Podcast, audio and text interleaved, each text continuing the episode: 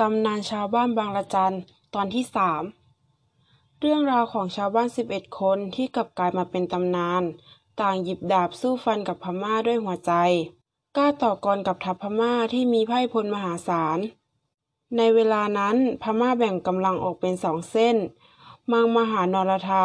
ตีจากทิศตะวันตก เนเมียวสีหบดี ตีไล่จากทางทิศเหนือ หวังคณากรุงศรีอยุธยา คานั้นทัพของเนเมียวต้องล่าช้าไป เนื่องจากติดพันการต่อสู้กับกลุ่มชาวบ้าน ที่รวมตัวกันในนามบางละจัน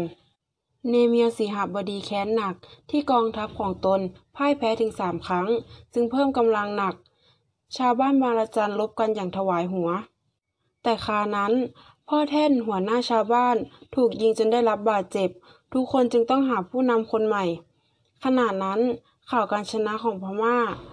ร่กระจายไปทั่ว ชาวบ้านมากมายพากันมารวมตัวกันสู้ บางละจานจึงได้ผู้มีฝีมือมาอีกสองคน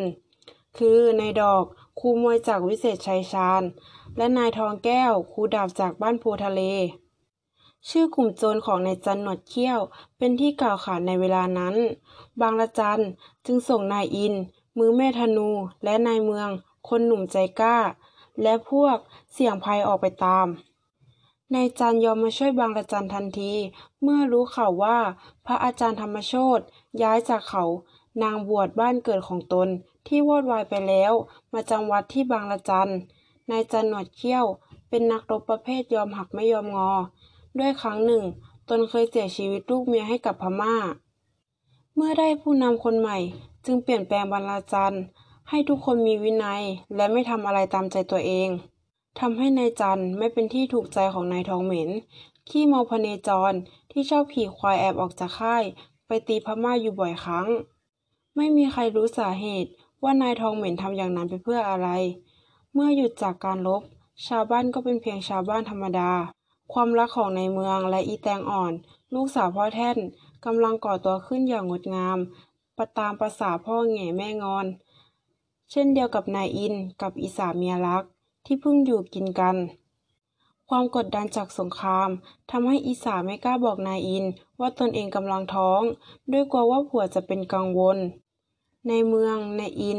ต้องเสี่ยงภัยกันอีกครั้ง เมื่อต้องเดินทางไปยังกรุงศรีอยุธยา เพื่อขอปืนใหญ่ แต่เมื่อไปถึงแล้วกลับถูกปฏิเสธกลับมาเมื่อนายอินกลับมา และมารู้ทีหลังว่าเมียกำลังท้อง แล้วนายปลักเพื่อนรัก ที่ร่วมรบกันมาได้รับบาดเจ็บ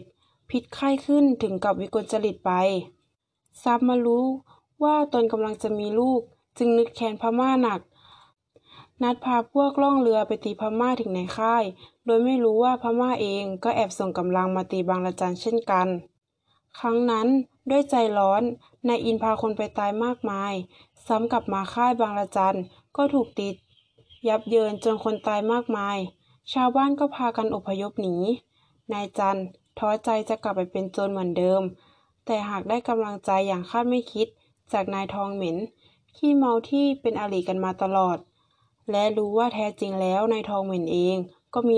อดีตที่แสนเจ็บปวดไม่น้อยไปกว่าตน